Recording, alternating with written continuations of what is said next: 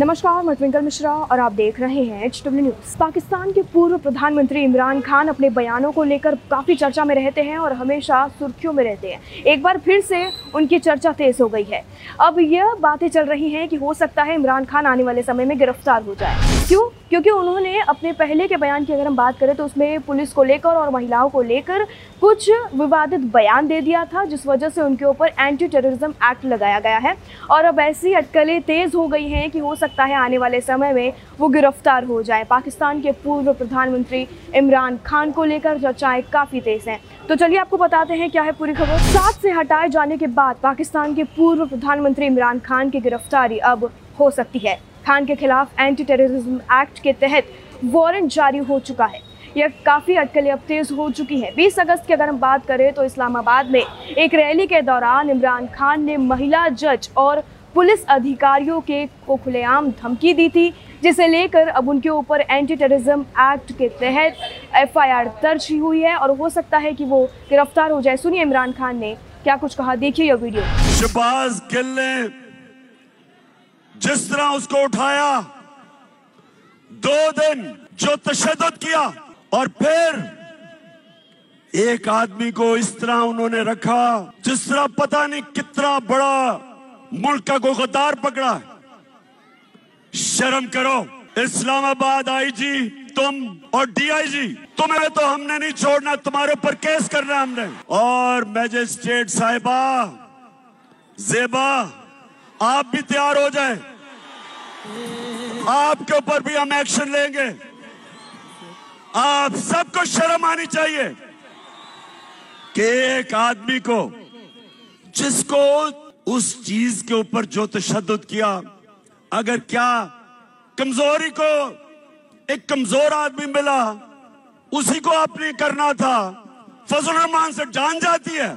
Life support machine वाला ख्वाजा आसिफ जो कहते हैं, हमें तो अमेरिका के जूते पॉलिश करने चाहिए क्योंकि हम लाइफ सपोर्ट मशीन पे हैं.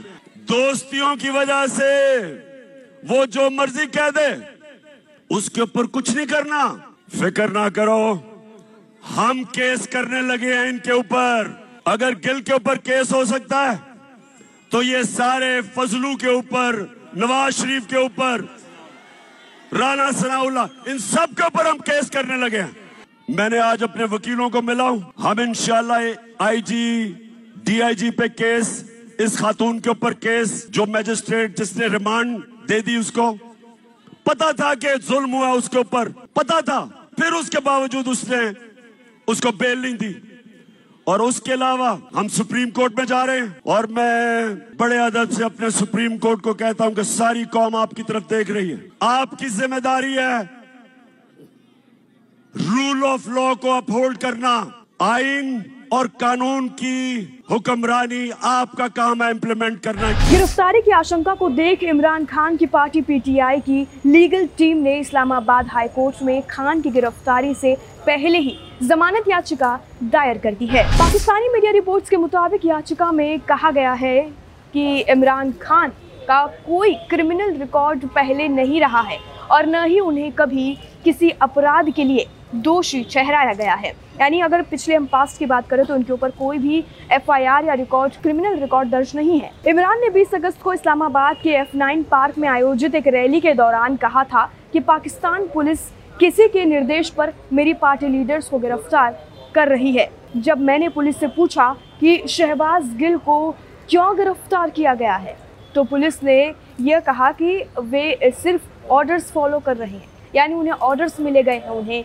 गिरफ़्तार करने के।